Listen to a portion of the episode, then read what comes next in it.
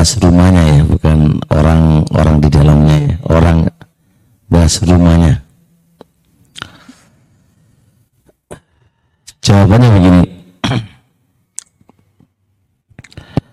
Sebenarnya ada pihak ketiga yang membuat masyakil, masalah di dalam rumah itu sebenarnya ada pihak ketiga. Siapakah dia? Adalah syai, syaitan. Istri suka ngeyelan. Kemudian anak suka bandel. Maka ini berarti ada pihak yang ketiga yang membuat muskilah masalah. Oleh karenanya, bagaimana cara rumah itu sepi dari masalah? Istri nurut, kemudian anak-anak juga nu, nurut. Ini gimana caranya rumah itu kita bikin tenang gitu kan? Masalahnya adalah perlu difahami bahwasanya syaitan adalah musuh kita. Kapan pun dia dan di mana pun dia, kita adalah musuhnya dia.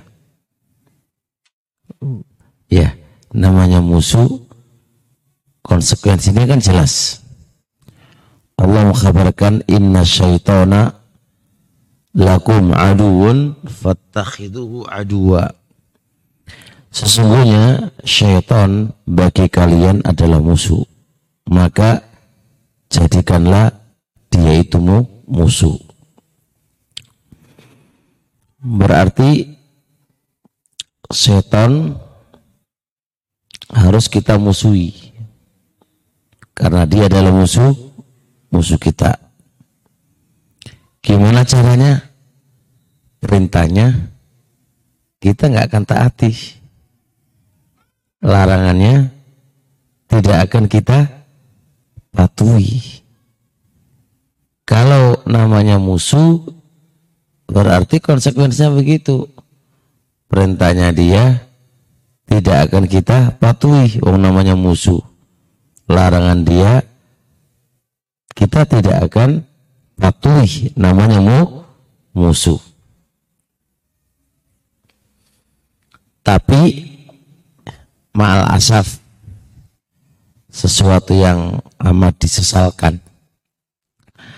Banyak dari kita setan itu dijadikan teman.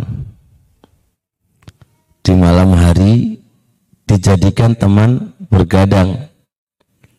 Di perjalanan dijadikan teman setianya menemani perjalanannya. Bahkan tidak hanya begitu, mereka membuka pintu-pintu rumah-rumah mereka supaya syaitan masuk. Bahkan kamar-kamar mereka pun dibuka lebar-lebar supaya syaitan itu masuk. Yang seharusnya ditutup rapat-rapat jangan sampai dibukakan pintu untuk mereka. Jadi kesimpulannya apa? Harus kita pahami dulu bahwasanya semua masalah pertengkaran ini ya tidak lepas dari andil syaitan. Andil syaitan kita ingat sebuah hadis Nabi alaihi salatu wassalam inna syaitana ya isa ayya'budahu musalluna walakin bitahrish setan itu sudah berputus asa untuk menggoda orang-orang ahli tauhid putus asa sudah nggak bisa lagi menggoda mereka supaya mereka menyekutukan Allah. Gak bisa. Tapi caranya setan gimana? Walakin bi bitahrish. Dengan perpecahan. Dengan pertengkaran. Itu adalah misi terbesarnya syaitan terhadap ahli tauhid kepada orang-orang yang ngaji menal sunnah. Maka misi utamanya adalah supaya kita berpecah belah bertengkar antara satu dengan yang lainnya. Sehingga misi-misi itu luar biasa. Kabar belum jelas sudah disimpulkan. Ya kan? Kita di apa namanya perbedaan pendapat langsung main sikat. Ini dan itu semua adalah karena misi-misi syaitan, misi-misi syaitan yang begitu kuatnya. Sebenarnya syaitan itu, coba bayangkan dia spesialis untuk kita dia. Ya, setiap hari bersama kita, selalu melihat kita. Pasti dia akan tahu kelemahan kita. Kelemahan kita itu tahu di titik mana kita itu lemah, di titik mana kita itu kuat maka setan luar biasa. Musuh yang paling tidak memiliki perkemanusiaan. Musuh yang tidak pernah memiliki belas kasihan. Itu adalah syaitan. Itu adalah syaitan. Oleh karenanya layak banget kalau dia kita jadikan syai syaitan. Kita jadikan dia adalah syai syaitan musuh-musuh kita. Oleh karenanya kita lihat banyak manusia mengeluhkan masalah-masalah di dalam rumah tangga antara dia sama istrinya terjadi kesalahpahaman, miskomunikasi kurang, ini kurang, kemudian masalah kecil menjadi besar. Ini semua adalah pola dari syaitan. Ini adalah pola dari syaitan. Difahami itu, itu adalah pola dari syaitan. Itu adalah semua uh, akal bulusnya syaitan. Tapi kita patuh banget gitu loh.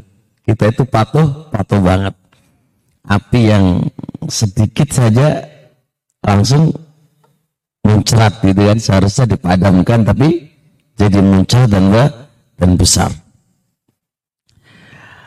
Sekarang masalahnya apa solusinya ini? Yang jadi permasalahan apa itu solusinya? Kita akan sebutkan 10 langkah untuk menghadapi masalah-masalah yang ada di dalam rumah yang kita fahami itu adalah syai, syaitan yang punya andil besar itu saya syaitan. Yang pertama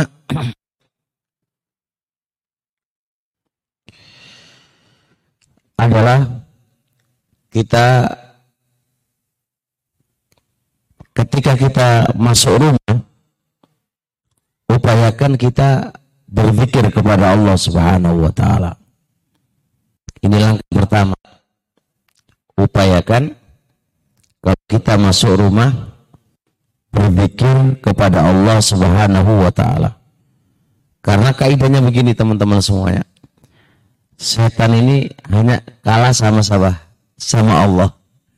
Gak akan menang sama Allah dia. Gak ada apa-apanya dengan Allah. Jadi kalau kita tidak menggunakan Allah untuk mengalahkannya, gak bakal kita menang. Nah gimana caranya? Berarti kita harus memperbanyak dikir kepada Allah subhanahu wa ta'ala. Saya gambarkan dulu ya. Ibnu Qayyim dalam kitab Ada wa Dawa. Ini supaya jelas dulu. Jelas.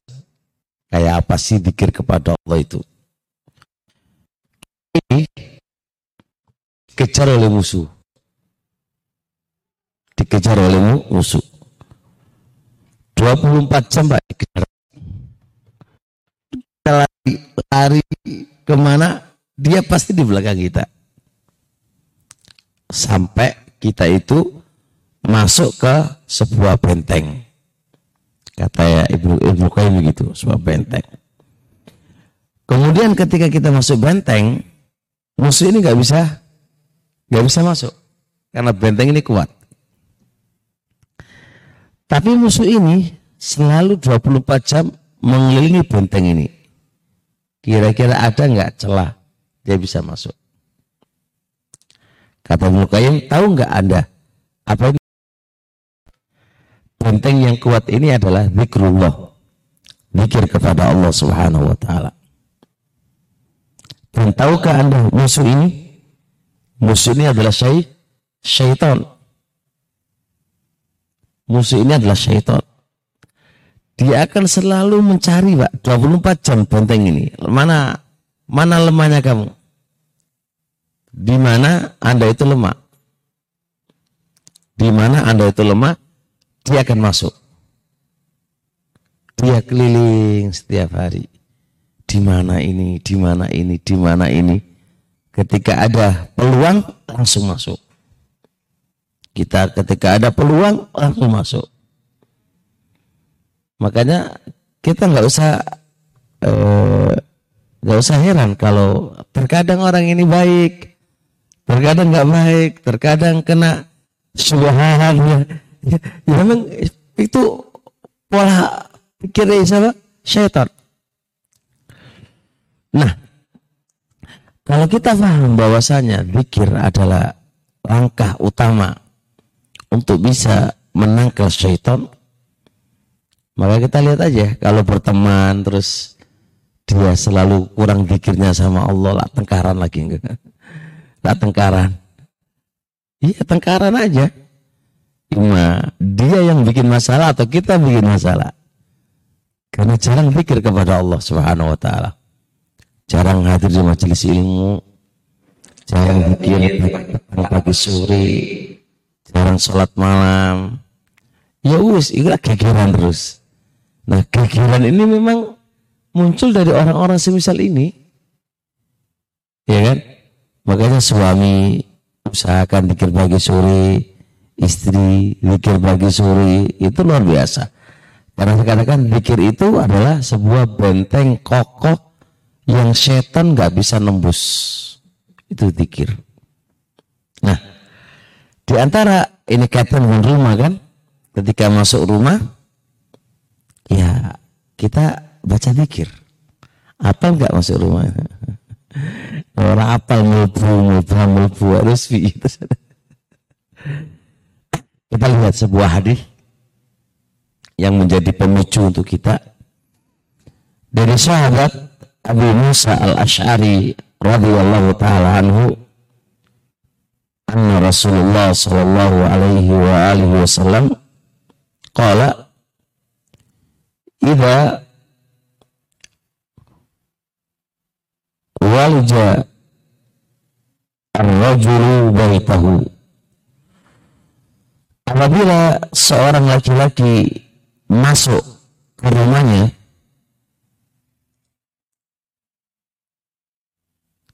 masuk ke rumahnya Falyakul maka hendaknya dia berdoa ini doanya Allahumma Allahumma Ya Allah kayak enak tadi itu enak ini Hah? Oh, oh gitu.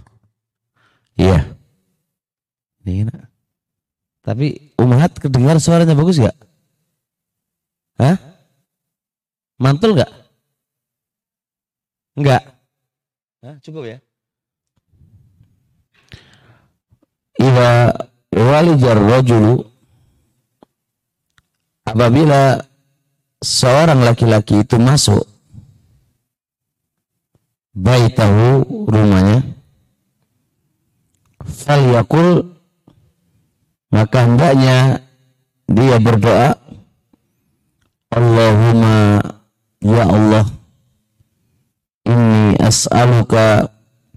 Sesungguhnya aku memohon kepada kamu khairal mauliji sebaik-baik tempat masuk wa khairal makhraji sebaik-baik tempat keluar.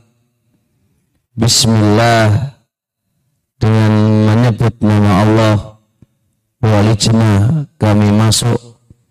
Wa bismillah. Dan menyebut nama Allah. Wajna kita keluar. Wa ala rabbina. Dan kepada Rabb kita tawakalna kita berserah diri. Hadis ini diperselisihkan oleh para ulama terkait dengan sahih dan dhaifnya. Tapi yang kita bisa ambil adalah lihat keberkahan doa keberkahan doa itu luar biasa. Ketika kita berzikir kepada Allah, berarti rumah itu sudah terbentengi dari syaitan. Terbentengi dari syaitan. Beliau mengatakan, saya memohon kepada engkau ya Allah, sebaik-baik tempat masuk. Gak mungkin tempat itu dikatakan tempat yang paling baik, kecuali apa? setane metu kabeh wisan. Iya kan? Kan dia kita meminta kepada Allah sebaik-baik tempat masuk. Nah, sebaik-baik tempat masuk itu berarti apa? Tempat yang paling bagus. Kan gitu. Nah, kalau kita masuk ini khairal mauliji, sebaik-baik tempat masuk dan sebaik-baik tempat keluar. Bismillah. Lihat ini. Bismillah ini punya keutamaan luar biasa. Di antaranya mengusir syaitan. Kita makan, kalau baca bismillah, setan ini semangat ora? Gak. Kita masuk rumah, mau coba bismillah, setan ini gak.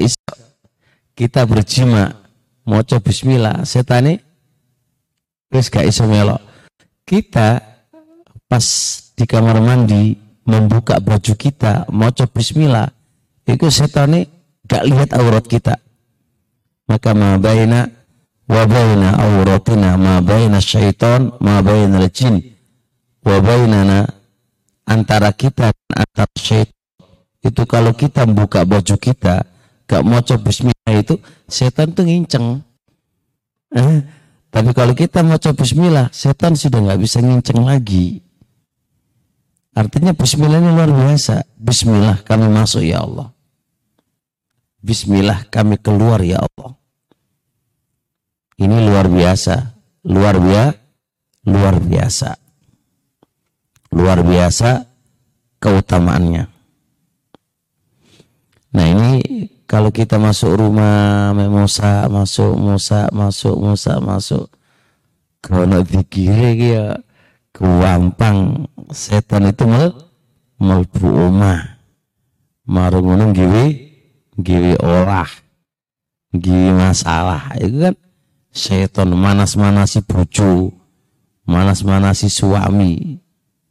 Ono masalah dikit langsung ruwami ya karena setan Nah gimana caranya? Mau kita ini masuk rumah aja nggak mau cok bis Bismillah. Nggak mau cok doa nggak mau cok zikir.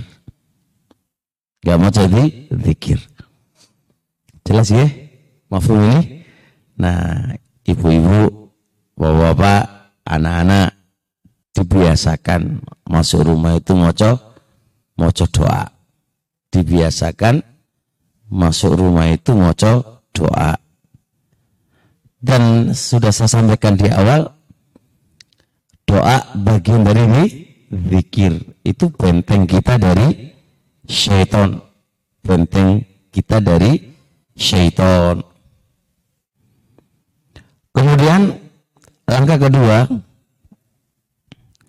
adalah membaca salam. Mengucapkan salam kepada keluarga kita lihat rahasianya salam itu apa ya apa artinya salam itu keselamatan atas kamu Berarti ketika kita masuk rumah terus mengucapkan salam, itu berarti apa? Hah? Doa ke keselamatan. Dan apa dari keselamatan? Keselamatan dari syaitan, keselamatan dari tipu daya syaitan, keselamatan dari perangkapnya syaitan.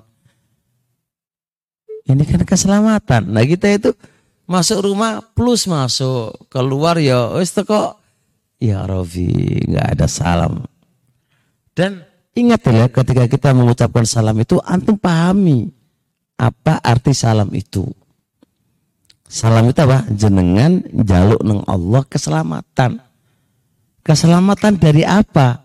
nggak disebutkan di situ itu berarti um,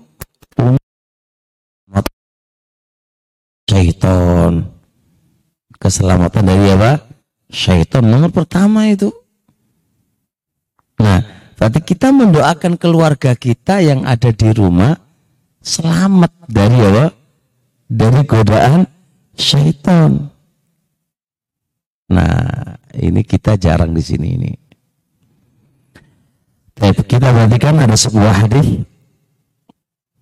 Dari sebuah hadis An Anas Ibnu Malikin radhiyallahu taala anhu qala qala Rasulullah sallallahu alaihi wa alihi wasallam Ya bunayya wahai putraku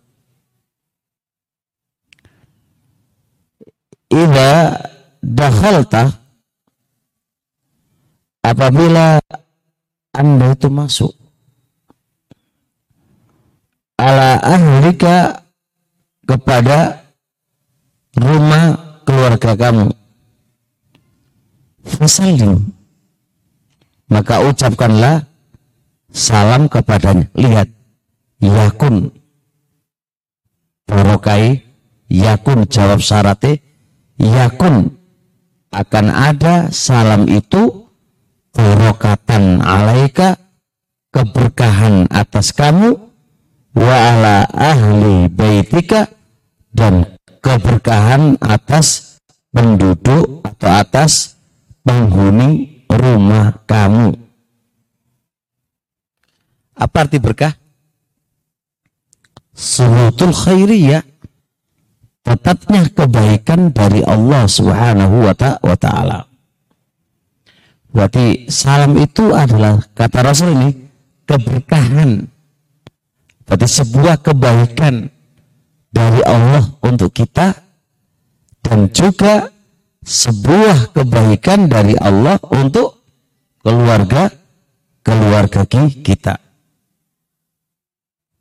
Dan itu berkah ya. Nah kalau sudah berkah berarti apa? Insya Allah nggak ada masalah. Karena keberkahan itu adalah meniadakan pertengkaran. Omah KTK berkah lah tukaran naik. Kan itu duit kata nggak berkah lah nggarai tukaran. Berkah itu sebenarnya secara asalnya meniadakan pertengkaran. Gitu loh. Ada kalau kita punya istri, punya suami, suami istri kok tengkaran kaya ora berkair duwe anak limo tukaran kaya ini anak iki ora berkahi kan gitu jadi kita kalau di satu wadah kok adem ayem itu berarti insya Allah berkah ono saiti kemiskinan ketidakadaan itu kecil. Gak ada masalah. Yang penting nggak bertengkar gitu ya. Sebetulnya nggak bertengkar, adem, ku adem, Mbak. Sebetulnya ora tukaran. Mas yo sel contoh kaya ana wedhus siji jadi itu kan, kiwi kurban dipangan wong seket orang ono masalah. Kalau adem ayam kafe kan ini. Tapi kalau apa jenenge 200 wedhus yang ngurusi 10 orang lak warak warak tuh tapi tukaran ya ya walaupun orang atas pedes ya enggak enggak nikmat. Jadi yang penting itu adalah tadi Pak, berkah. Berkah. Masa duwe bojo siji tapi berkah ya orang ono masalah kan ayam kan. Duwe bojo wakeh tapi nggak berkah tukaran lah stres tuh urip iku. Eh? lah stres urip iku. Eh? jadi sempetin mau berkah sempetin mau berkah nah berarti konsekuensi daripada langkah yang kedua ini gimana? Ucapkan salam. Kita ajarin anak-anak kita kalau masuk rumah harus salam. Kalau nggak salam suruh keluar lagi. Ada beberapa hadis ketika ada bocah masuk rumah walam yusallim ala ahliya Rasul keluar lagi. Fasallim ala ahli suruh keluar sama Nabi kan kadang ngajari ini sebuah keberkahan Nabi nggak mungkin nyuruh keluar lagi itu kecuali memang ini penting banget gitu loh penting banget yang banyak orang meremehkannya banyak orang apa mak meremehkannya. Nah, lihat akibatnya nanti kayak apa? Hah? Tengkaran nih. Ini. Baik. Kemudian seterusnya langkah yang nomor tiga antuk thiro min tilawatil qur'ani fil bait memperbanyak membaca Al-Quran di rumah jadi oma itu sering-sering di wacono Al-Quran. Itu luar biasa. Al-Quran itu memiliki efek, memiliki manfaat luar biasa itu. Disebutkan di sini li'anna al-Qur'ana yu'attirul baita wa yutayyibuhu wa yatrudu minhu syayatina. Al-Quran itu bisa membuat semerbak rumah. Rumah itu kalau diwacana Al-Quran itu wangi pak, semerbak.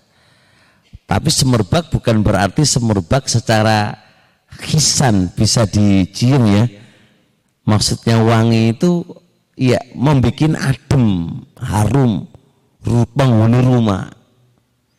Jadi ngadem no, membuat situasi ku adem adem banget dan bisa mengusir syaitan dari rumah itu mengusir syaitan dari rumah rumah itu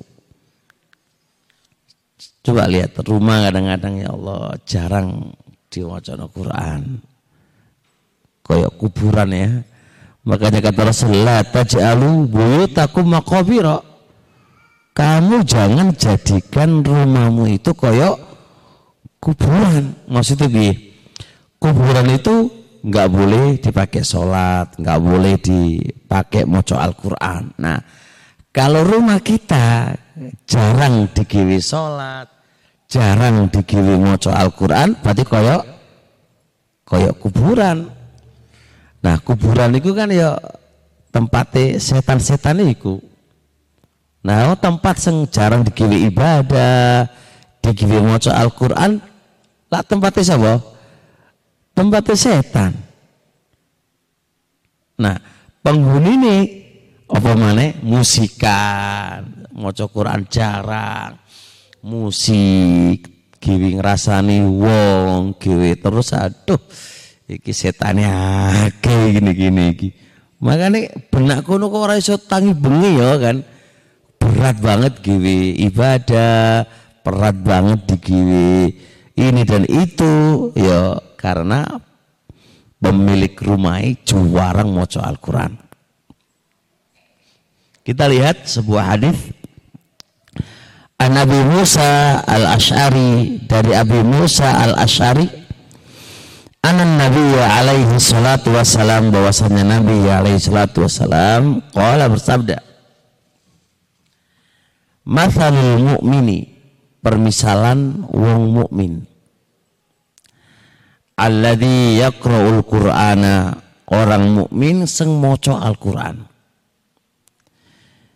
mislul utrujati semisal buah utrujah buah utrujah itu apa? Sifatnya rihuha tayyibun wa ta'muha tayyibun.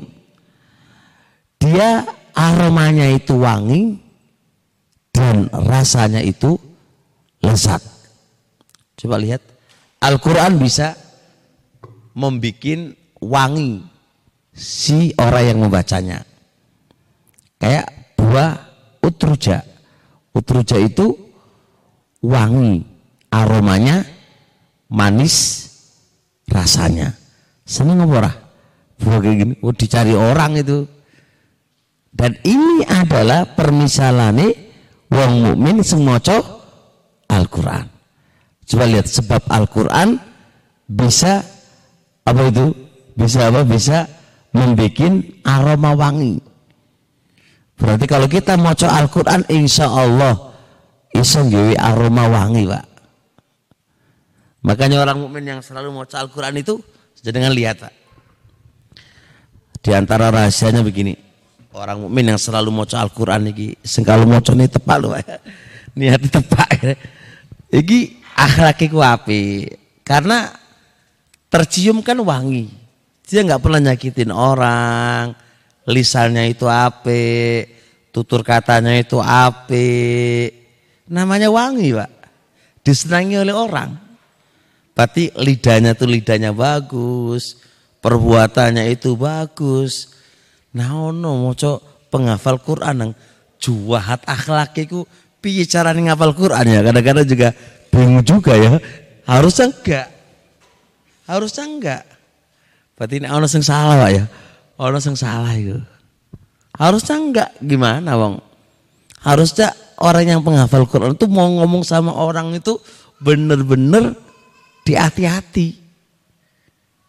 Karena karena Quran itu menjadikan dia itu aroma wangi kan ke orang lain dan dirinya itu manis kan mukmin mau Quran berarti kan kayak benda itu kan berarti benda itu berarti wis api terus kayak aroma orang lain Jadi, orang yang mukmin sing maca Quran harusnya hati ini kuat ini api nggak jahat sama orang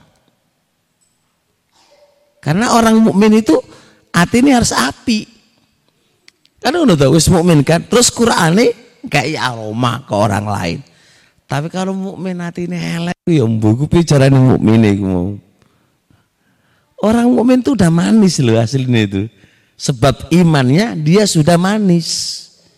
Berarti harus api dia itu hatinya api, nggak suka muring-muringan, harusnya dewasa.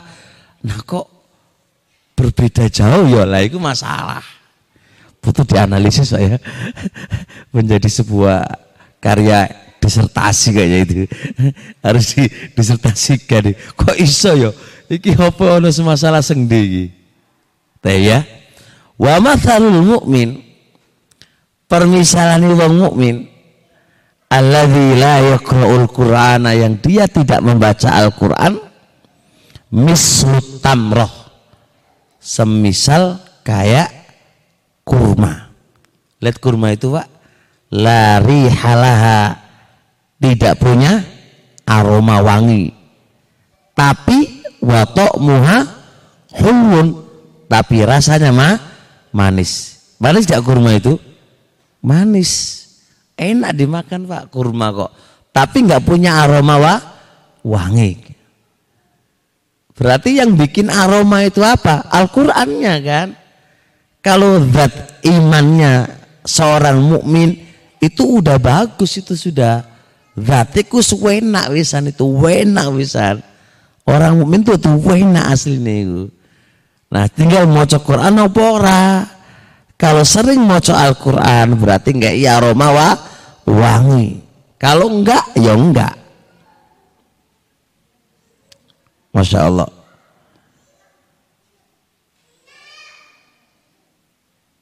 Kok umat kok rame ya? Siapa itu yang rame itu? Ya. Terusnya wa mathalul munafiki permisalan orang munafik Orang munafik, Pak. Alladzi yaqra'ul Qur'ana yang dia membaca Al-Quran. Munafik pak, tapi mau Al-Quran.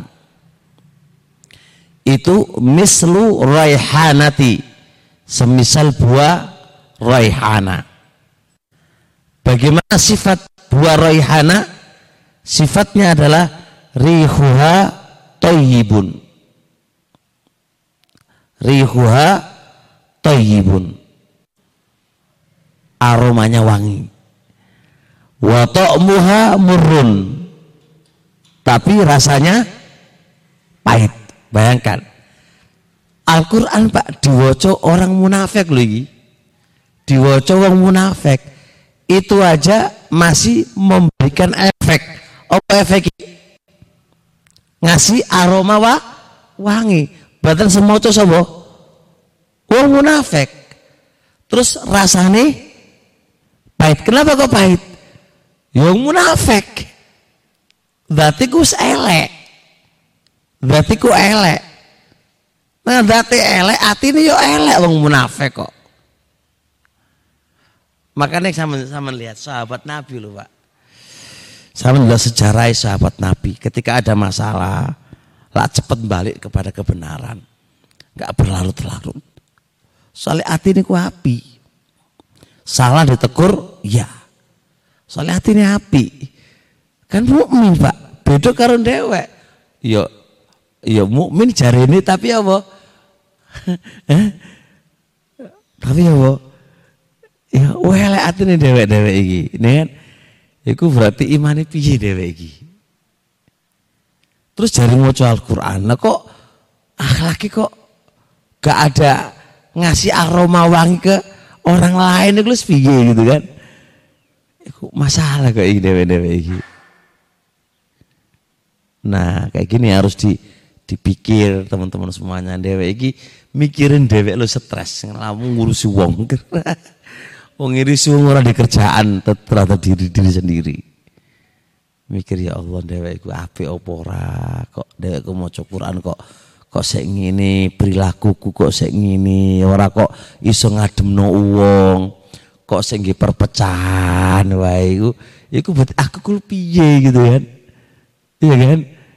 Nah masya Allah wa mathalul munafiki permisalan mau munafik alladzi la yaqra'ul Qur'an wong munafik sengora maca Al-Qur'an kamithlil hamdalati seperti buah hamdalah laisa harihun orang duwe aroma wangi wa ta'muhu dan rasanya apa? pahit. Kenapa kok pahit? Ya iyalah, gimana nggak pahit wong kamu punya nifak, kemunafikan. Berarti wis pahit, Pak. Berarti wis pahit. Kesimpulan daripada hadis Abi Musa al-Asy'ari.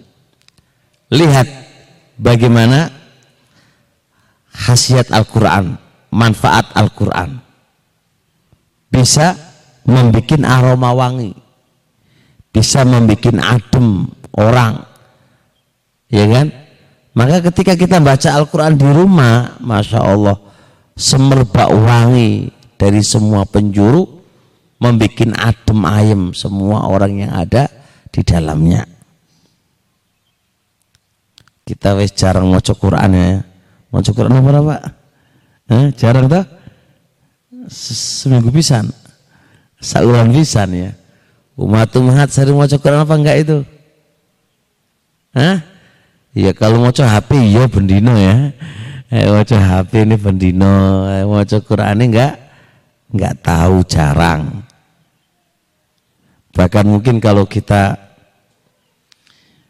seminggu khatam nu masya Allah Pak dan itu rutinitas akan membuahkan buah yang baik. Saya punya cerita banyak terkait dengan ini. Beberapa orang itu matinya itu khusnul khotimah. Mati ini mati khusnul khotimah. Saya nanya, apa amalan dia sehingga dia bisa khusnul khotimah. Di antara amalan dia yang baik itu dia tidak dia selalu tidak pernah meninggalkan bacaan Al-Quran dalam setiap harinya sampai hatam 10 hari 15 ya kan? 15 hari. Pokoknya itu rutinitas. Hari-hari. Dan sering saya sampaikan sesungguhnya yang bermanfaat dari amalan kita yang kita lakukan itu adalah istiqomah. Walaupun itu kecil yang tidak berarti tapi kalau dia bisa istiqomah maka itu yang bermanfaat. Walaupun anda e, sedekah misal contoh. Jadiin rutinitas. 10 ribu per hari rutinitas. Itu yang bermanfaat. Itu yang bermanfaat. Kita kita jarang kayak gini ini. Maka hendaknya kita itu kata para ulama, kata Ibnu Rajab dan yang lain, upayakan kita itu punya sebuah amalan yang rutinitas. Apa itu amalan yang baik yang kita bisa rutinitas? Berharap kita itu mati di atas rutinitas itu. Karena orang itu mati di atas amal yang biasa dia lakukan. Kalau biasa nih ngerasani wong lah mati di atas ngerasani wong. Pas ngerasani wong langsung dicabut nyawai naudzubillah kan? Kan itu kebiasaannya. Kalau kebiasaannya suka mecah belah lah pecah belah. Itu pas mati ini kok pas mecah belah lah no, lah naudzubillah tuh maka kita tuh berpikir gitu loh teman-teman semuanya orang kok ngurusin wong ngurusin awak dewi gitu bicaranya dewi itu mati dalam keba kebaikan itu gimana caranya kita itu mati dalam keba kebaikan. Gimana caranya? Ini yang selalu kita harus cari. Ini yang selalu harus kita cari. Mati dalam keadaan apa? Kebaikan. Nah, Masya Allah, semoga Allah berikan kepada kita kebaikan dan mati di atas kebaikan tadi. Kita coba berpikir teman-teman semuanya. Anak-anak anak juga lagi mikir juga. Lihat teman-teman kita A yang telah meninggal dunia sudah lupa di ingatan kita. Si B mati lupa di ingatan kita Gak ada yang mati kecuali sudah lepas di otak kita, gak diingat. Kita harus mikir, kita itu bisa gimana caranya mati, tapi orang tidak pernah lupa dengan kita. Ya kan? Berarti apa coba caranya? Berbuat baik kepada mereka. Mereka. Umur segini ini kita gunakan dalam kebaikan. Tebar semua kebaikan yang kita mampu biar kita nggak minta dipuji dan dikenang tidak tapi secara otomatis kalau kita ikhlas karena Allah apa pun yang kita lakukan pasti terkenang di masyarakat yang ada jadi kita jangan jadi orang lalu dilupakan oleh orang gitu kan gak enak banget gitu kan. Masya Allah. Terusnya bahkan membaca Al-Quran secara khusyuk di rumah itu malaikat pun mendekat di rumah itu. Kalau kita baca Al-Quran di rumah secara khusyuk malaikat itu mendekat ke rumah itu bayangkan kalau malaikat sudah mendekat kira-kira setan ini melaju Hah? Maju Pak wedi karo malaikat. Wedi karo malaikat. Berharap kalau kita baca Al-Qur'an itu malaikat tuh mendekati kita. Di sebuah hadis kalau Bukhari Muslim tentang kisah Usaid ibnu Khudair. Usaid ibnu Khudair. Usaid ibnu Khudair waktu itu dia yaqra'u minal laili surat al-baqarah Waktu itu beliau di malam hari membaca surat Al-Baqarah. Wa farasuhu marbutatun indah. Waktu itu kudanya diikat di sisi dia. tiba-tiba jalat al-farasu kuda yang diikat itu tiba-tiba dia muter-muter. Gerak, gerak. Geraknya kok bukan itu, muter-muter. Masya Allah. Lihat. Kenapa dia gerak-gerak? Karena dia baca Al-Quran. Moconi dengan khusyuk, tenang. Fasa kata Lalu Ustaz diam. Gak mau Al-Quran, berhenti mau Al-Quran. Fasa katat. Kuda pun diam. Coba lihat. Dia baca Al-Quran lagi, kudanya gerak-gerak lagi. Dia diam, dia pun diam. Setelah itu apa yang terjadi? Fang sarofa. Maka Ustaz pun berpaling pergi kenapa kok begitu karena dia khawatir terkait dengan anaknya yang anaknya itu koriban minhu dekat dari kuda itu. Kalau tak terus memoco iso-iso anakku itu diinjak sama si kuda. Maka dia pun asfakoh merasa kasihan dengan anaknya khawatir kuda itu akan menginjak kepadanya. Makanya dia pergi. Maka tatkala dia menarik putranya membawa putranya rafa'a ra'sahu ila sama. Dia melihat langit tapi nggak bisa melihat langit bayangkan. Dia melihat langit, mengangkat kepalanya ke langit, tapi nggak bisa melihat langit.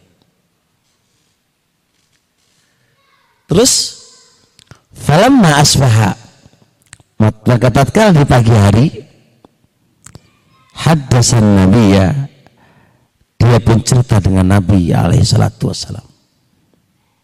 Cerita sama Nabi. Nabi bilang, Kenapa kamu nggak teruskan baca Iqra ya bena Khudair? Iqra ya bena Khudair. Lanjutkan bacaan kamu wahai ibnu Khudair. Kenapa nggak kamu lanjutkan? Maka Ustaz mengatakan ya Rasulullah, gimana mau saya lanjutkan ya Rasul? Saya takut anak saya nanti diinjak sama si kuda itu.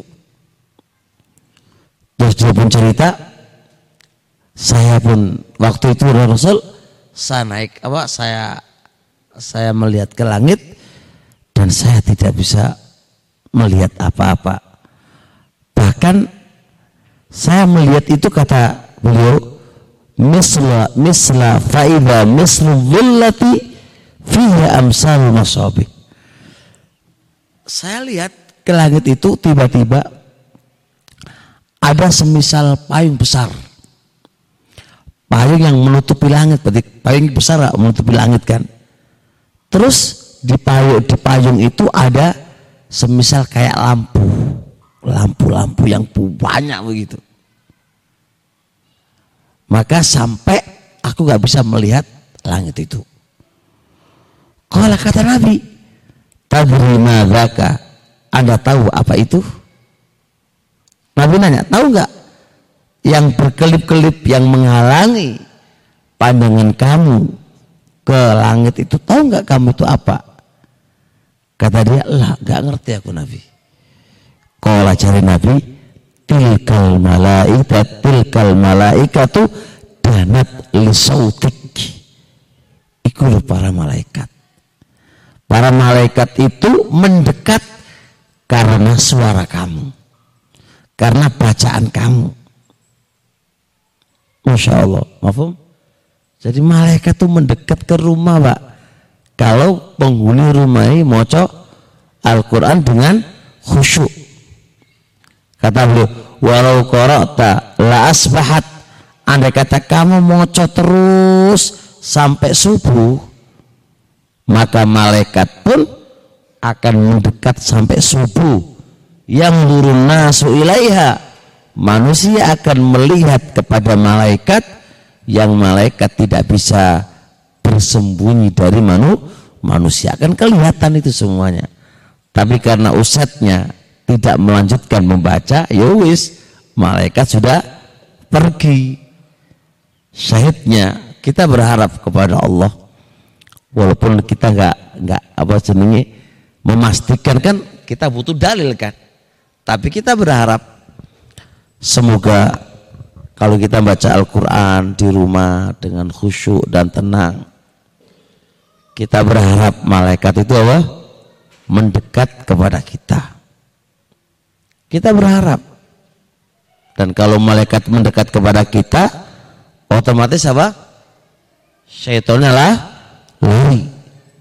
Syaitannya lah lari. Masya Allah. Itu hadis luar biasa. Hah? luar biasa. Dan di cerita-cerita itu kan ada Ustadz Ibnu Khudair kan malaikat mendekat karena suara mer merdunya dia gitu kan. Yang saya lihat bukan karena merdu malaikat datang ke dia itu bukan karena merdunya tapi karena apa? Karena hatinya khusyuk ketika dia membaca. Nanti kalau nggak merdu malaikat gak teko berarti malaikat teko karena apa? Merdunya enggak merdu bukan sebuah ikatan dalam hukum. Karena bacanya khusyuk tenang lah suara-suara dewa kayak enak plus ini gila malaikat menjawab apa? Enggak dekat dengan kita lah mesti lah enggak itu enggak bisa dalam kaidah usul enggak bisa. Dalam kaidah usul enggak bisa semisal itu. Jadi di, malaikat mendekat itu bukan karena apa-apa. Karena kekhusyuan dia. Nah mau itu mau dengan hati. Ora kok macane mek apa? Lambe tok, tapi dengan ha hati.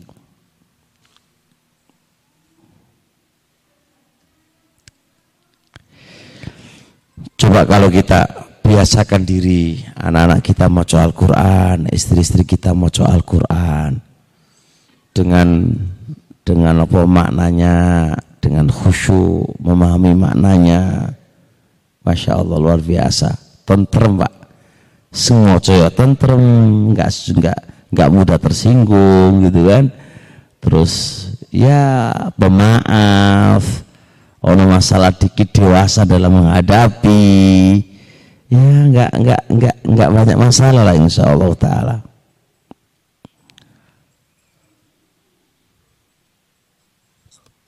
Baik. Terusnya langkah yang keempat.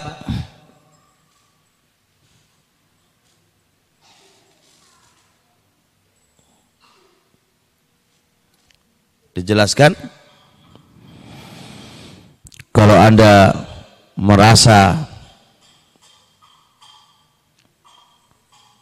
muskilah-muskilah masalah-masalah kok terus ada di rumah suara-suara tinggi tengkaran terus kok muncul inat.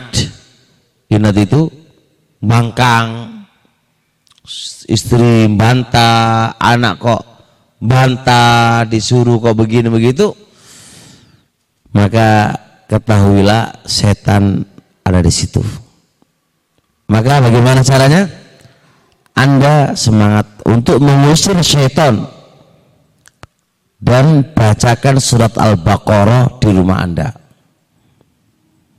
Tadi mau Quran secara umum kan ini fokus dan khusus Anda sering moco surat Al-Baqarah. Kalau wis delok suami kamu kok koyo piye ngono kan atau anak-anak kok koyo piye gitu kan. Ya wis lah bismillah moco surat Al-Baqarah.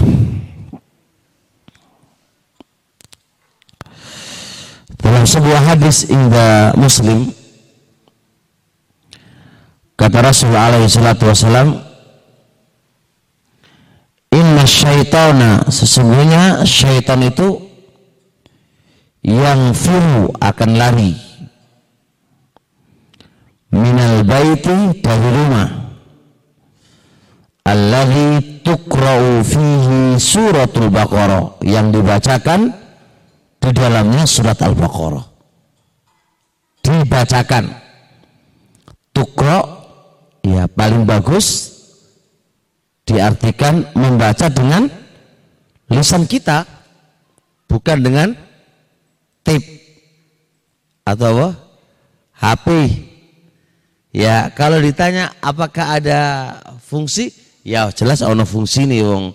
Yang diwaca juga Al-Quran kan. Cuma berbeda khasiatnya kalau kita yang membaca.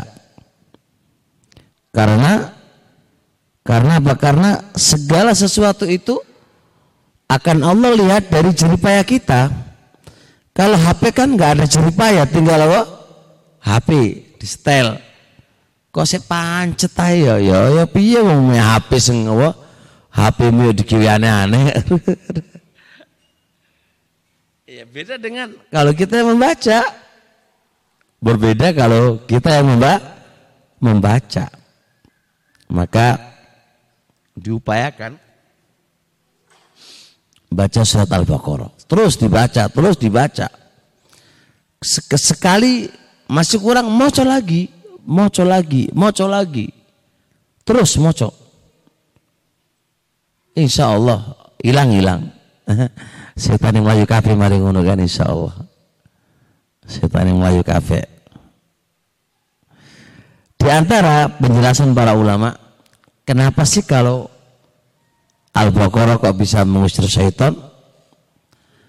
Dikarenakan di beberapa hadis dari sahabat Abu Hurairah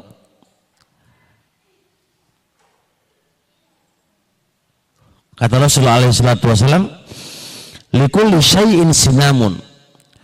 Untuk segala sesuatu itu ada sinam. Sinam itu punuk yang paling tertinggi untuk segala sesuatu itu ada punuk yang paling tertinggi. Apa aja? Wa inna sinamal Qur'ani suratul Baqarah. Puncak Al-Qur'an yang paling tertinggi adalah surat Al-Baqarah. Kenapa? Wa fiha ayatun di dalam surat Al-Baqarah ada ayat hiya sayyidatu ayil Qur'ani.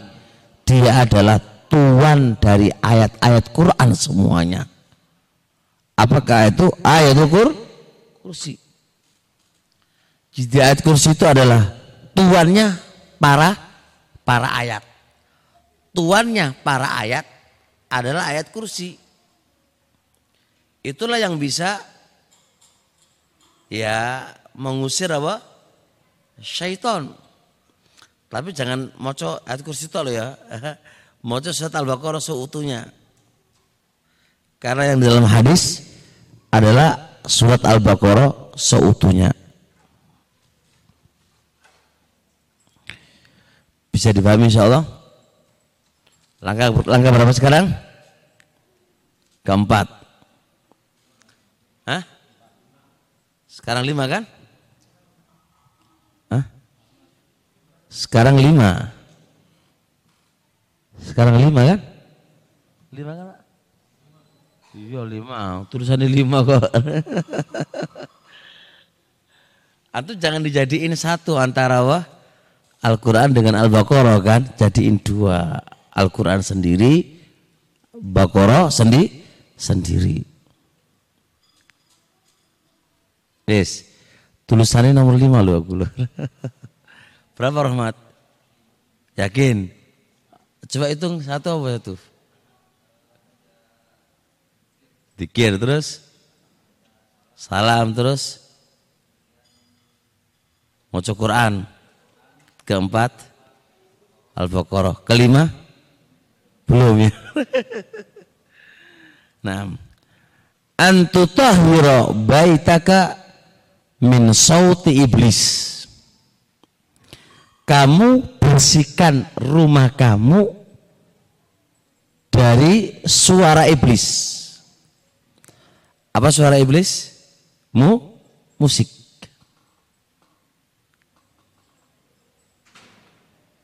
Kalau kalau kita di rumah disetel no musik berarti berarti bi setane teko kape podo karo sama ngundang syaitan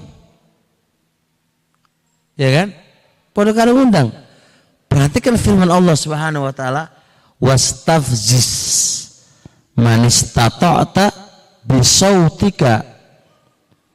Wastafzis Allah mengatakan kepada iblis wastafzis godan anak Adam. Allah nyuruh itu godon itu. Godon anak Adam manis tatokta orang yang kamu mampu untuk kamu goda dengan cara apa menggoda kamu bisautika melalui suara kamu jadi iblis itu punya senjata untuk mempengaruhi kita. Yaitu senjata suaranya. Berkata Mujahid, sautus syaitoni wal gina'u. Suara syaiton itu adalah mu, musik. Ya, makanya kata ono warung nang setel no musik itu ya tempatnya setan. Ya tempat ngrumpi tempat tukaran tempat ya piye wong wong makanya kan pas ngono kan ya ono wifi gratis toh sing delok apa? Wis yang aneh-aneh wis sembuh wis nah kalau rumah terus musik itu terus jalan 24 jam gak stres lagi. Nah makanya kalau kita punya ya Allah masih ikut mertua lagi kan rumah mertua kita juga nompleng nompleng jadi rumah mertua. Mertuanya guru ngaji nyetel TV nyetel apa? Dangdutan. Nyetel ya Allah iki piye? Carane. Pek negur yo gak wani. Sali apa? Mertu mertua lapa bergugur umaran duwe.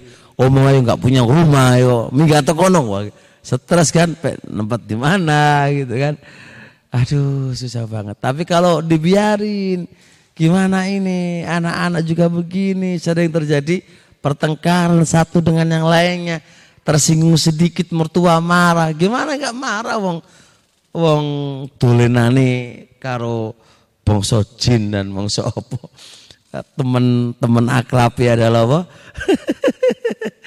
Tapi ya terus oh, diundang ngundang-undang ikut toko kabelan. Maka sampai joget-joget sampai apa ya Allah dibikin dengarkan Al-Quran itu marah-marah kalau dengarkan musik itu Masya Allah enak banget gimana tidak wes setan luar biasa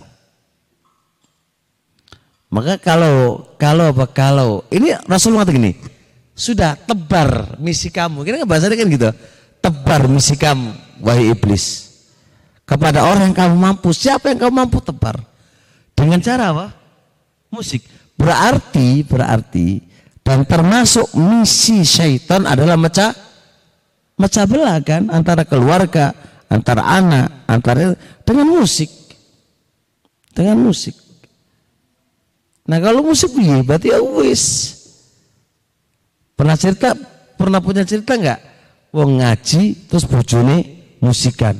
Tengkaran terus apa ora Ya logikanya secara kaidah tengkaran terus, tapi nggak tahu kenyataannya ya. Ah, nggak belum. Tapi secara kaidah jelas. Bagaimana tidak? Wong dia dia pasti hatinya keras. Gimana nggak keras yang didengarkan dalam musik? Pasti keras. Kita saja mungkin kalau di luar lagi ke pasar dengarkan musik terus nyentel kotak kita, apalagi memori memori apa? Memori dulu yang kita sudah menghafalnya dan menjadi apa namanya e, idola kita Wis, tujuh-tujuh mulai disantap karo bojo kita. Waduh dosa apa dhewe disantap karo bojo kan? Ya sama di jalan tadi apa yang kamu lakukan kan? Iya kan dosa kita menjadikan istri kita nyewantap kita gitu nyewantap ki, kita ya kan jelas sing disarana sapa bujuri padahal sebab dosa kamu setan datang ke istri kamu no, itu loh Delok kamu aja nggak menyenangkan. Karena setan kan pinter pak. Bikin kamu yang asalin ganteng mari ngono apa? Eh, berubah di wajahnya istri, di depan istri kamu, istri kan marah-marah. Lah apa kamu wajahmu kok yang ngono-ngono kan? Padahal ya, loh, apa sing berubah? Setan sing bikin bikin berubah. Wis to, Masya Allah setanku pintar repol. Oleh karenanya Abdullah ibn Mas'ud berkata, Al-hina'u yumbitun nifaqa fil qalbi. Musik itu menumbuhkan kemunafikan di dalam hati. Kama yumbitu al-ma'u al-baqala al-baqala sebagaimana air menumbuhkan sayur-sayuran. Sayur bisa tumbuh karena air. Lihat Pak. Jadi numbuhnya dikit demi dikit. Kayak sayuran kan. Kenapa kok sayuran ya? Kok enggak pohon mangga, pohon mangga kesuwen Pak. Jadi sayur aja, sayur kan tumbuhnya cepat. Kalau mangga suwe tumbuhnya Pak. Makanya dibahasakan oleh Abdullah dengan sayur. Karena sayur tumbuhnya cepat. Jadi beberapa hari aja bisa tumbuh kelihatan cepat Pak. Maka begitulah musik menumbuhkan kemunafikan di dalam hati kita sebagaimana tumbuhnya air kepada sayuran. Dan nanti bisa perhatikan kenapa kok sayur yang dibikin permisalan? Soalnya sayur cepat cepat apa? Cepat tumbuhnya cepat tumbuh tumbuhnya. Dan kelihatan besarnya pun cepat. Nah kalau nifak sudah ada dalam hati kita berarti masalah nanti. Hati kita kotor kotor dengan kemunafikan kalau hati kita kotor hilang dewasa hilang sabar hilang kabeh bisa pengen ngamuk wae pingin pecah wae pingin tukaran wae pokoke. Wis ora ana kedewasaan. Nggak ada ini pokoknya pengen ngantem wae pokoke. Tersinggungan nggak punya sifat kasihan. Wis ora ana kabeh wis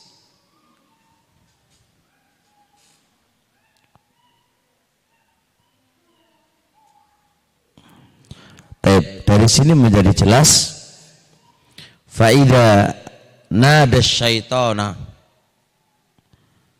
Apabila dia memanggil syaitan di suatu rumah otomatis apa? Ijtama alaihi junuduhu min kulli makan. Kalau setan itu sudah dipanggil tidak mungkin setan itu datang. Tentaranya pun apa? Datang dan menempati semua penjuru rumah maka setan itulah wal wal. Setan sudah kerja. Gimana kerjanya? Membikin perpecahan, membikin marah, membikin ngamuk, membikin tersinggung. Wes iku setan. Nah kalau sudah begitu apa yang terjadi? Kafurat fihi masyakiru yang jadi adalah muskilah masalah demi mas masalah. Padahal seharusnya nggak nggak ada masalah. Tapi jadi masalah. Mungkin kita cerita apa begitu? Kok penangkapan istri kok beda ya gitu kan? Wah ini? Padahal cerita yang menurut kita itu bukan apa-apa. Lu kok jadi nangis dan tersinggung iki tekondi iki setan iki pak Ya kan? Setan nih. Ngomongi anak-anak, anak gini. Lu kok anak kok tambah marah yo? Diomong kok malah marah. Dibanguni subuh kok malah mah marah. Iki apa nih yo? Ya iku mau setan nih wah. Wah. Hati-hati dengan HP itu. Dulu, dulu yang aneh-aneh. Ya kan? Musik. Nah, ditonton setiap hari drama drama apa? Kok drama Korea, drama Korea, drama Korea kamu gak ngerti juga Orang-orang selalu menyebut Korea atau apa, ini hati-hati semuanya ini justru malah petaka menimpa kepada rumah tangga kita. Oleh karenanya para umat kasihani orang-orang yang ada kita harus taat kepada Allah Subhanahu wa taala. Jangan bermaksiat kepadanya karena semua maksiat yang dilakukan oleh kita di rumah kita mengundang syaitan. Karena maksiat itu kan larinya kepada syaitan. Berarti kalau kita berbuat maksiat kepada Allah Subhanahu wa taala berarti mau tidak mau mengundang syaitan. Mau gak mau mengundang syaitan. Baik, langkah yang ke tujuh, langkah yang ke enam, ke enam ya, adalah antutahira baitaka minat tasawiri wat tamathili. Anda harus bersihkan rumah Anda dari gambar-gambar dan patung-patung. Ini langkah yang keenam biar rumah kita aman dari masalah. Bersihkan rumah kita dari patung-patung dan gambar-gambar. Gambar-gambar semua bentuk gambar dikeluarkan kecuali gambar yang tidak bisa kecuali harus nempel. Kayak apa? Kayak apa? kayak KTP terus ijazah terus uang uang Hah? boneka nanti ada pembahasan khusus terus ada kata kita disuruh masang apa jenis oleh pemerintah apa presiden dan wakil presiden kalau enggak alhamdulillah ini harus dibersihkan itu. Rumah yang ada kenang-kenangan pernikahan, kenang-kenangan sekolah, itu disingkirkan semuanya itu. Nggak boleh ini. Ini bikin masalah ini. Ya, beda pembahasan kita di video dengan foto kita dipajang. Itu beda loh ya. Ada hukum berbeda. Kita bertoleransi di foto, di video, tapi kita tidak bisa bertoleransi kalau dibikin sebuah gambar. Itu beda bab pembahasannya di fikih. Jangan disamakan. Memang ada apa? Karena masalahnya malaikat itu nggak bisa masuk. Malaikat pembawa rahmat itu nggak bisa masuk ke dalam rumah yang itu ada gambar dan ada apa? Patungnya. Nah kalau malaikat nggak bisa masuk masuk sobo Hah? setan nih. Kalau setan masuk bi masalah Taib. Sebagaimana hadis Abu Hurairah radhiyallahu taala Innal malaikata sesungguhnya para malaikat itu la tadkhulu baitan fihi tamafilu wa au tasawiru. Malaikat itu tidak akan masuk ke dalam suatu rumah, rumah apa aja yang di dalamnya ada gambar atau pak patung. Gak masuk rumah pak. Tapi jangan dipahami malaikat malaikat semua malaikat bukan itu malaikat pembawa rahmat. Kalau antum fahami semua malaikat nanti malaikat maut enak ya, nggak mati-mati nanti. Hah?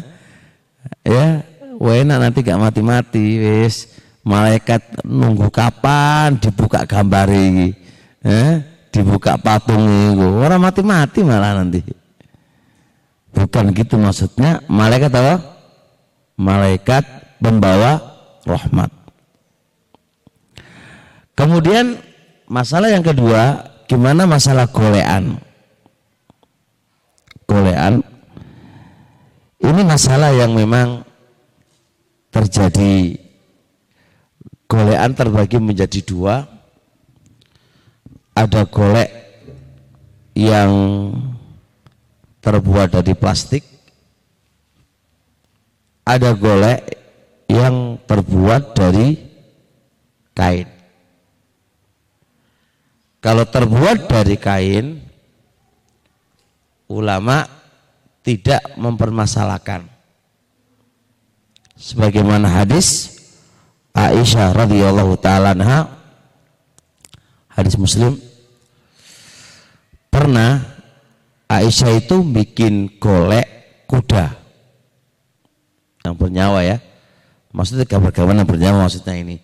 Gambar yang kita maksudkan adalah gambar yang bernyawa. Situ ada kuda. Kuda itu memiliki dua sayap. Disimpan di sebuah tempat yang Nabi itu tahu. Nabi nanya, apa itu? Kuda. Terus dia bilang, Lu kuda kok ada sayapnya? Kata Aisyah, bukankah Nabi Sulaiman itu punya kuda yang banyak sayapnya? Jadi Aisyah apa namanya? Wis menghayal kayak apa sih kudanya Nabi Sulaiman itu? Makanya kuda dibikin apa? Dua dua sayap.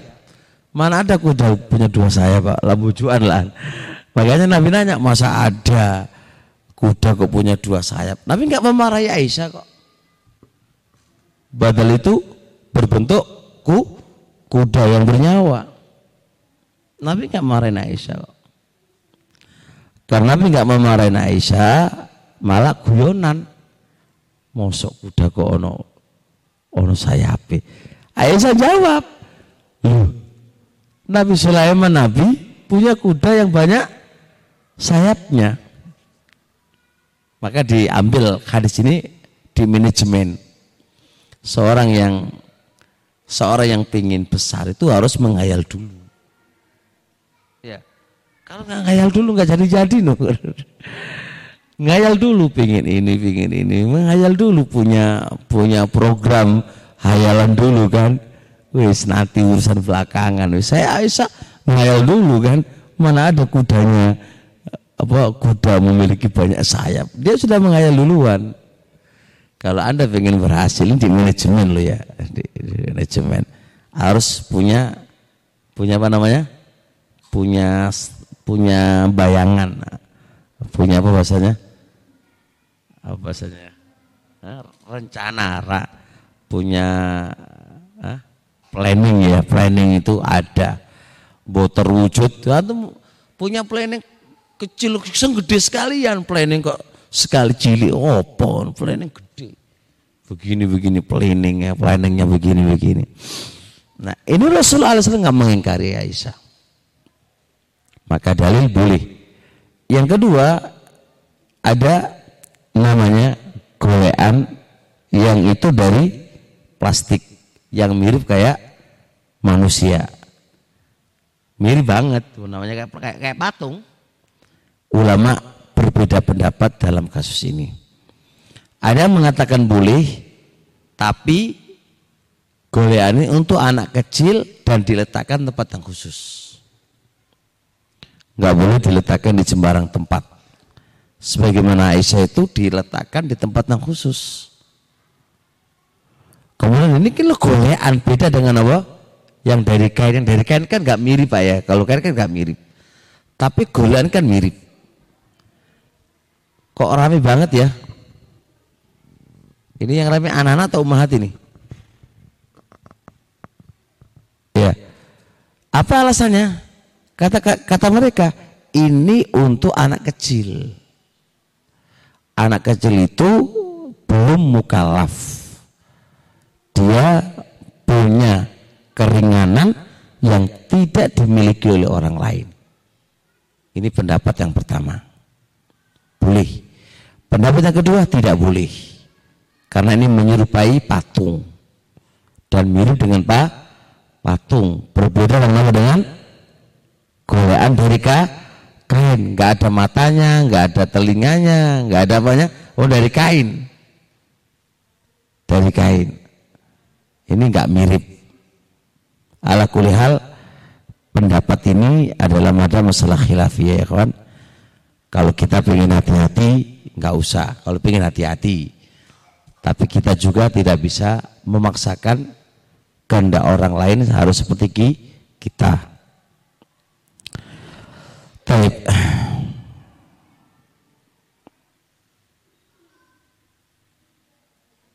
Bahkan pernah malaikat Jibril Malaikat Jibril pernah punya janjian sama Nabi alaihi salatu wasalam. Di waktu janjian itu Jibril nggak datang datang. Maka ikhtamma bihin nabiju. Nabi sedih. Kenapa malaikat kok waktu ini datang nggak datang? Ini menunjukkan disiplin waktu itu ada. Islam itu mengajarkan selalu disiplin waktu. Kita ini enggak ngaji jam songo, molor jam berapa? Jam 10. Ini, ini kita ini enggak punya disiplin waktu dalam manajemen manajemen syariat itu ada. Disiplin waktu itu ada. Dan itu manajemen syariat. Jibril ini datang pas waktunya Nabi sudah siap tunggu. Nabi juga disiplin waktu. Maka ketika waktu itu datang Jibril nggak datang. Ada apa ini? Nabi gelisah. Fakharaja lalu Nabi keluar Kemudian ketemu sama Jibril. Nanya kenapa? Dia nunggu di luar malah Jibrilnya. Nggak berani masuk. Kenapa? Kan di rumahnya Nabi ada gam gambar. Makanya Nabi, maka malaikat Jibril nggak bisa masuk. Gambar di mana itu? Gambar gantung di kain serambi Aisyah radhiyallahu taala itu ada ada gorden yang itu ada gambarnya. Malah Jibril nggak masuk. Nabi Yuna alaihi salatu wasallam pernah diundang dalam kitab uh, dalam kitabnya Syekh Al-Bani ada Muzifaf beliau mendatangkan sebuah perbuatan Nabi. Nabi pernah diundang. Terus itu ada gambar ada patung. Nabi nggak mau masuk. Nabi pulang. Kenapa? Ngapain aku masuk? Mau gambar? Saya tanya Tapi aja dilakoni kok dhewek ora iso iki. Dhewek kalau ke rumah kerabat, waduh ono gambare. Wis mulai wis. Ayo ajur kafe dunia persilatan ya. Nafi punya Nafi berbuat begitu nggak akan menimbulkan apa mafsadah bahkan orang yang ditem, yang Nabi nggak mau masuk pasti apa pasti Ingat dan pasti ngoreksi diri. Kalau kita mau masuk ke orang terus nggak mau masuk kita, ya mulai mulai mulai tepaan nggak ngerti ya popo wis dami gak kono ya. beda, beda beda tempat bro, cukup langsung get get wae bro. Segala sesuatu itu ada ilmunya orang kok main get wae. jelas ya, jelas? Paham insyaallah? Tuh baru berapa ini? Baru berapa? 6 ya. Sudah jam 11. Mungkin ada pertanyaan.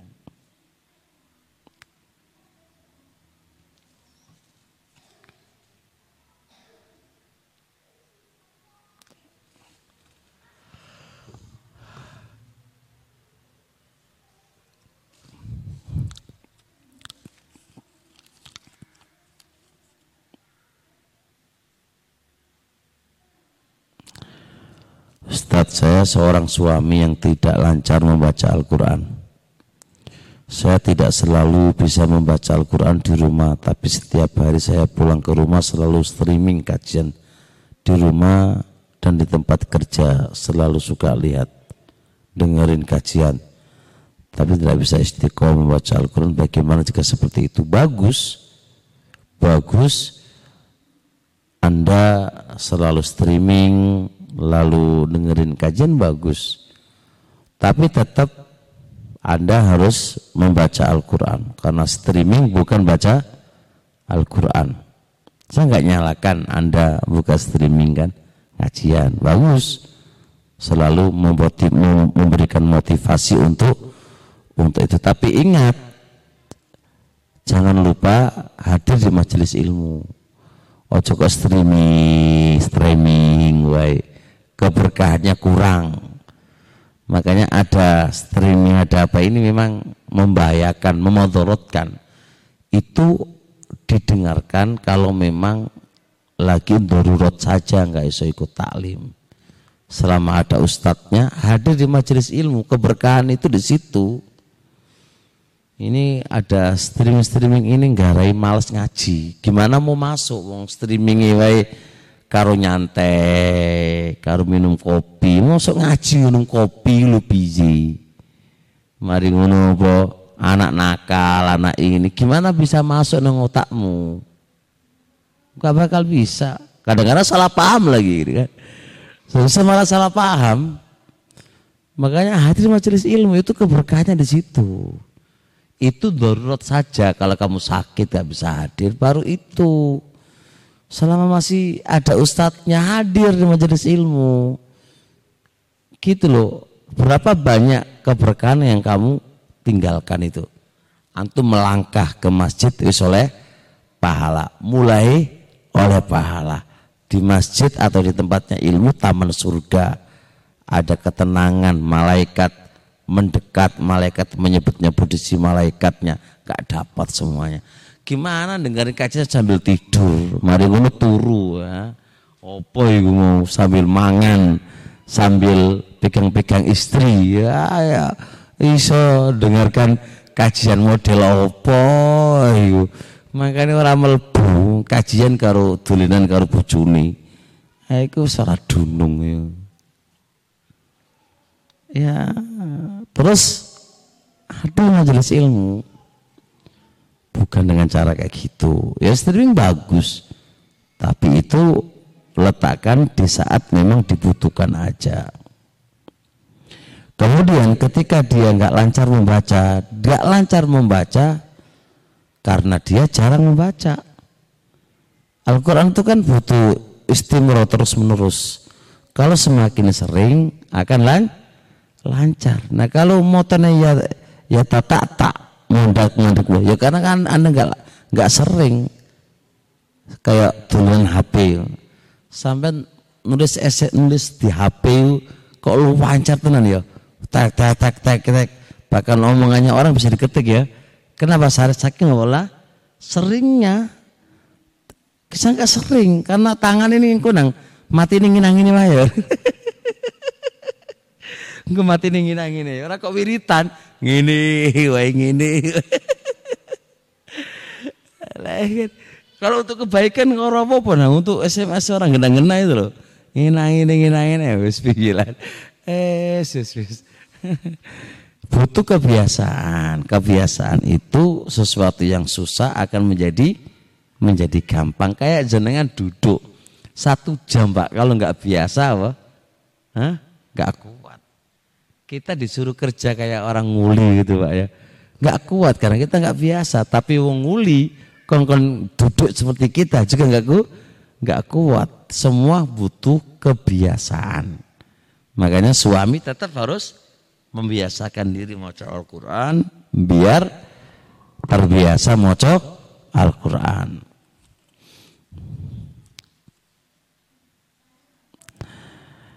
Bagaimana hukum membaca Al-Quran setiap hari tapi dengan artinya tidak eh, tapi tidak dengan artinya tapi tidak ya nggak mengerti artinya ya bagus membaca Al-Quran itu insya Allah berpahala. Cuma kita berupaya membacanya harus dengan artinya. Yang di, yang dicela afala yatadabbaruna al-Qur'ana am ala qulubin aqfaluha. Kita itu diperintah oleh Allah untuk mentadaburi Al-Quran. Al-Quran diturunkan untuk diamalkan isinya dan nggak mungkin diamalkan isinya kecuali harus tahu artinya di beberapa kitab usul tafsir yang saya baca dan saya ajarkan ke santri-santri usul tafsir kaidah-kaidah tafsir kan ada namanya usul tafsir ada usul fikih ada usul hadis. Bidang-bidang ilmu itu ada usulnya.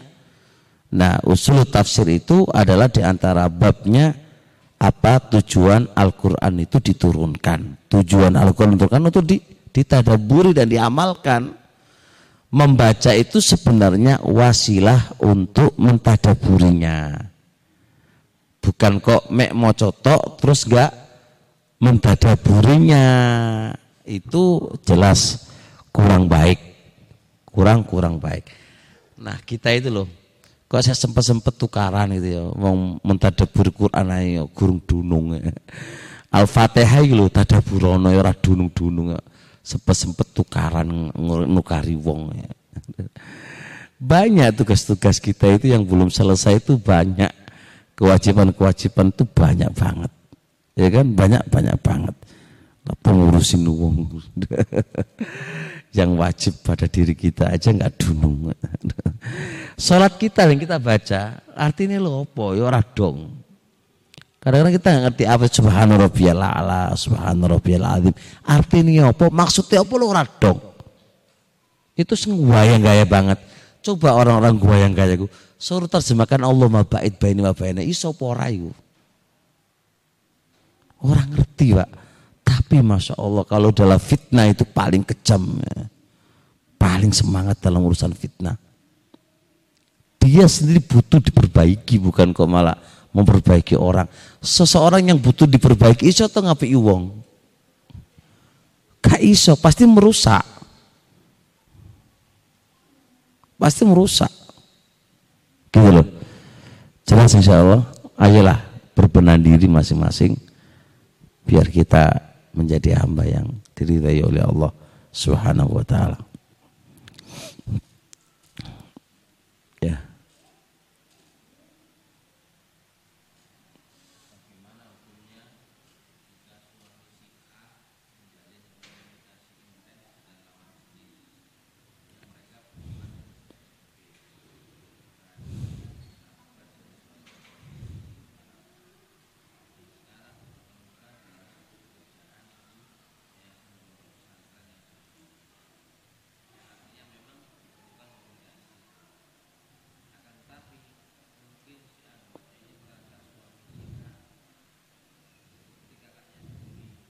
Awalnya.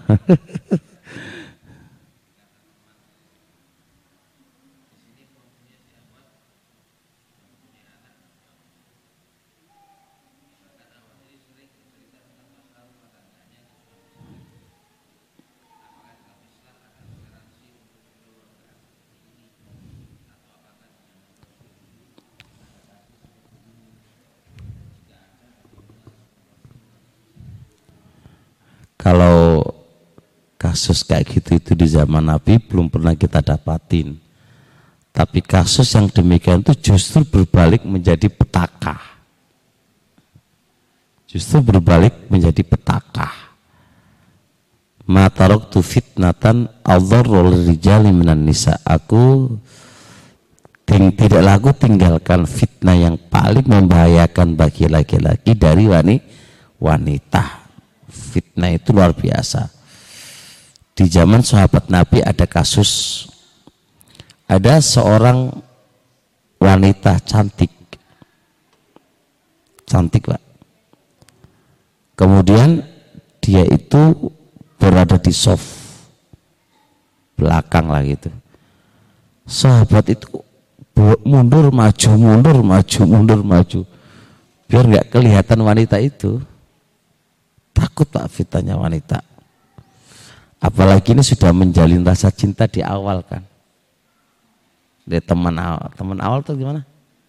Teman atau cinta? Hah? Iya, berteman sejak awal ya. SMP. Ala hal, teman atau dia bukan teman, wanita itu bahaya bagi kamu. Baik dia teman SMP kamu, teman apa kamu. Dan biasa teman kayak gini ini ada benih apa? benih cinta yang terselubung gitu kan. Ada benih cinta yang terselubung. Jadi karena wanita itu fitnah ay apa namanya fitnah bagi laki-laki maka suami harus menjauhi hal yang kayak gini ini. Bahaya. Bahaya banget. Kok bisa bahaya bahaya dalam sisi siapa yang bisa menjaga hati. Kutiba ala bani adam nasibu minas zina. Telah ditetapkan bagian anak Adam itu zina. Telinga zinanya mendengar. Mata zinanya melihat. Pertanyaan kita ketika dia ketemu salam satu kantor atau pondok dia bagaimana rasanya? Melihat dia kan pasti melihat dia. Kemudian pasti terkadang nyaman sama dia. Yang itu menuntut akan ada hal-hal kerusakan di setelahnya. Dan realitanya banyak. Kayak gini kasus-kasus kayak gini ini terjadi dia nanti nggak nyaman ke suaminya karena ada laki-laki yang lain yang dibikin apa cur curhatan. Dan berujung dari itu apa yang terjadi? Nanti minta dinikah dinikahi kalau sudah cerai. Kita punya beberapa bukti. Ada orang yang awalnya dulu teman pas sekolah reuni dipertemukanlah di reuni ternyata si wanita itu jadi janda. Bertemulah si laki-laki punya suami punya istri. Kemudian ngobrol-ngobrol udah akhirnya kasih nomor telepon. Nomor telepon teleponan WA curhatan masalah ini ini. Akhirnya dinikahi. Takut do dosa ya kan? Setelah dinikahi jadilah poligami kan? Nah setelah poligami terjadi masalah dalam rumah rumah tangganya udah nggak nggak anu lah jadi itu supaya laki-laki itu menjauhi hal yang demikian itu menjaga fitnah baik pihak laki-laki maupun perempuan perempuannya. Sudah? Ya.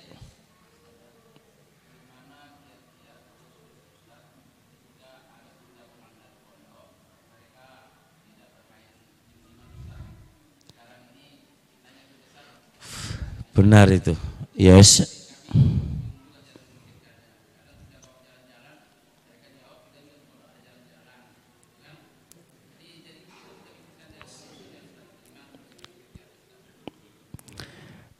ini saya lagi mau saya sampaikan di maunya saya sampaikan di, saat ini cara menangani anak yang nakal cuma waktunya nggak cukup ya paling tidak dari orang tua pak. Ini memang kesalahan orang tua di awal.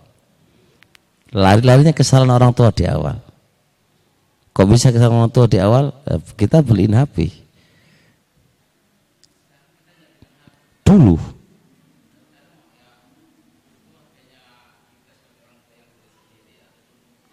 Nah, nah itu masalahnya itu. Malah lebih, lebih berat ya. Resikonya begitu. Ya sudah resiko itu kan, resiko yang ter, terjelek. Oke, ada beberapa solusi yang harus disampaikan. Ada tahapan. Tahapan yang pertama, kita tahapan yang pertama ini ada beberapa buku yang nulis kayaknya buku-buku tesis Tahapan yang pertama eh, kita sampai kalau dia sudah berakal, kita sampaikan secara logika akal, berdiskusi di situ, berdiskusi manfaat madorotnya, diskusi dengan cara baik, lemah lembut. ilmiahkan, ilmiah kita sampaikan kepada anak. Terus kemudian kedua, sampaikan kita takut-takuti dengan neraka dan surga. Kemudian setelah itu kita apa namanya sebagai bapak kita kasih toleransi begini. Harus berhenti ini karena ini setelah disampaikan mafsadanya begini-begini ini harus berhenti ini. Ya kita sampaikan kepada Mas atau Mbak saya kasih waktu kapan mau bisa berhenti di sini. Ya, kita kadang harus tegas. Harus tegas. Harus tegas setelah kita sampaikan semua argumentasi, kemudian kita juga harus berdoa kepada Allah.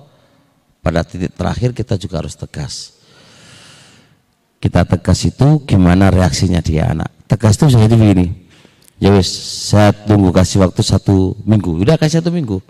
Satu minggu udah. Berarti kita sudah berjanji kan satu minggu kita akan nggak main HP lagi ya sudah.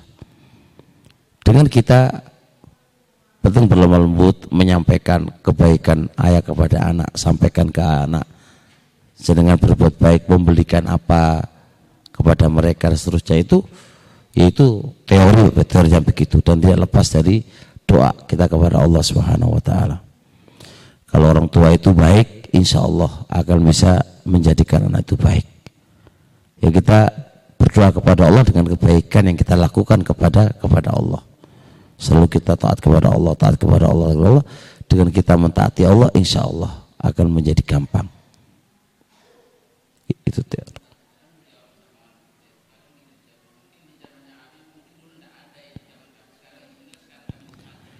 Nah itu makanya orang tua harus harus argumentasinya kuat harus belajar argumentasi. Jadi jawabannya di zamannya api nggak ada zaman sekarang. Iya, permasalahannya bukan di zaman saya dan di zaman kamu. Game ini manfaatnya apa? Kita nggak bahas di zaman saya, di zaman Abi, tapi ini manfaatnya apa? Coba game itu manfaat agama dan manfaat dunianya apa? Kita lari di situ. Dunianya apa kamu dapat dari game? Dapat uang, Enggak. Akhirat kamu apa yang kamu dapatkan? Kan enggak ada juga. Gitu. Ya berdiskusi lama Pak itu Pak.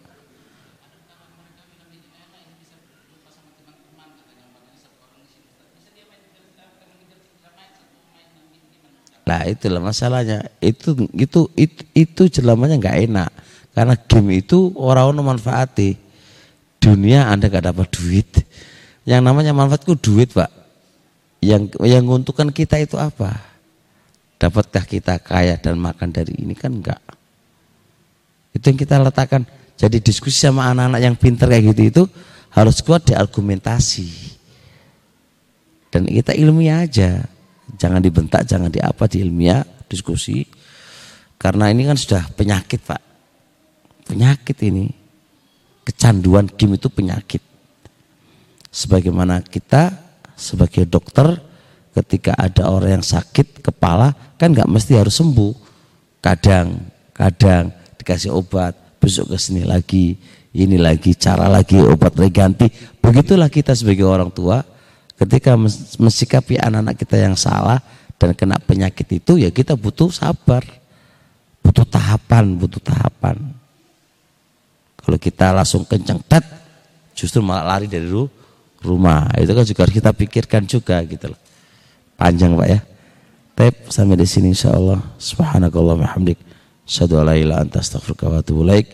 Assalamualaikum warahmatullahi wabarakatuh.